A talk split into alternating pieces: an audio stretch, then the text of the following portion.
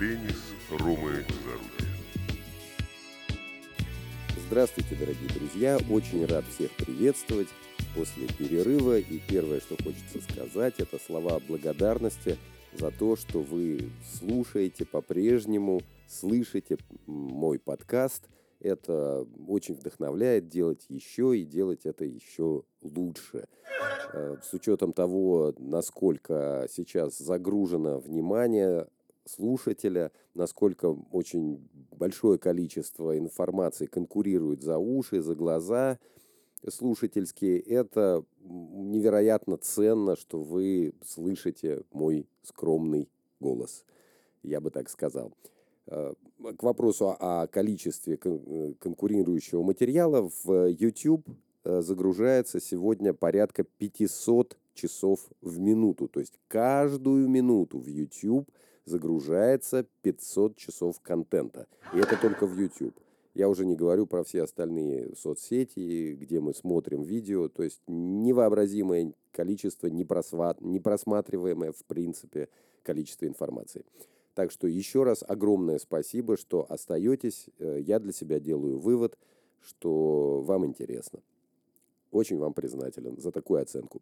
Сегодня э, я хотел бы затронуть тему технологий в теннисе, цифровая часть этих технологий. И начнем со звука. Как устроен тот звук, который мы слышим при трансляциях, когда все хорошо, разумеется. Там по-разному бывает с качеством, но принципиально э, звук теннисного мяча, э, соударяющегося с ракеткой, с э, кортом, с поверхностью, это отдельное удовольствие. И, конечно, там ребята кружат и выкручивают всякие цифровые ручки. И прежде всего это микрофоны, то есть э, на корте установлено две пары микрофонов э, системы Shotgun, так называемые, на одной стороне корта позади игрока. Вы можете их видеть, две такие мохнатые пушки.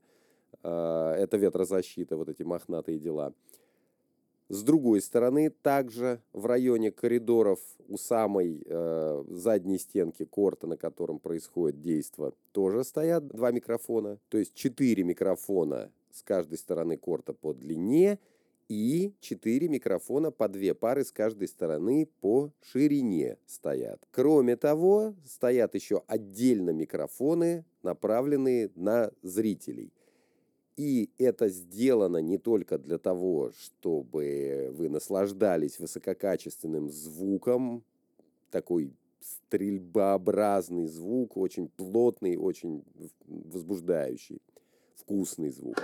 Но и для того, чтобы снимать шум, звук, который исходит от игроков и от э, зрителей. Для чего это нужно?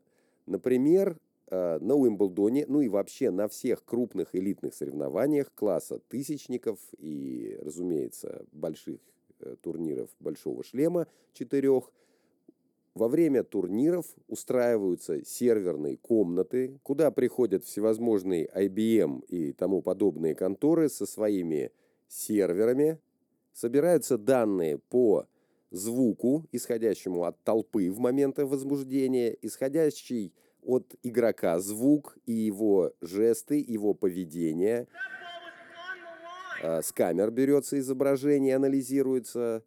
И также с камер захватываются данные о скорости движения игрока, о агрессивности его ударов, о ман- агрессивности манере игры.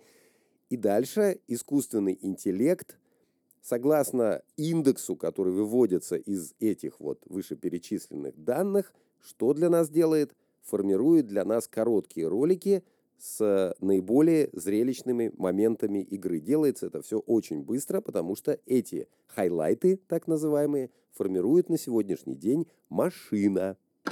То есть искусственный интеллект принимает сегодня решение, что вы будете смотреть. Но все это ориентировано на зрителя, а есть та часть, которая для СП, для внутреннего употребления, так сказать собираются данные с игроков. Скорость их перемещения по площадке, углы атаки, э, паттерны постоянные, которые проявляются, те, которые не проявляются, анализируются.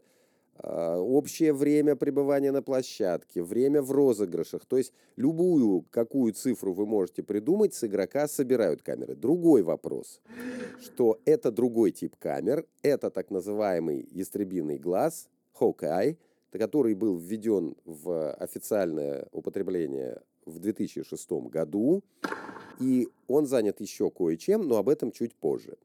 А, занятно, что собираются данные как с согласия игроков, так и без их согласия.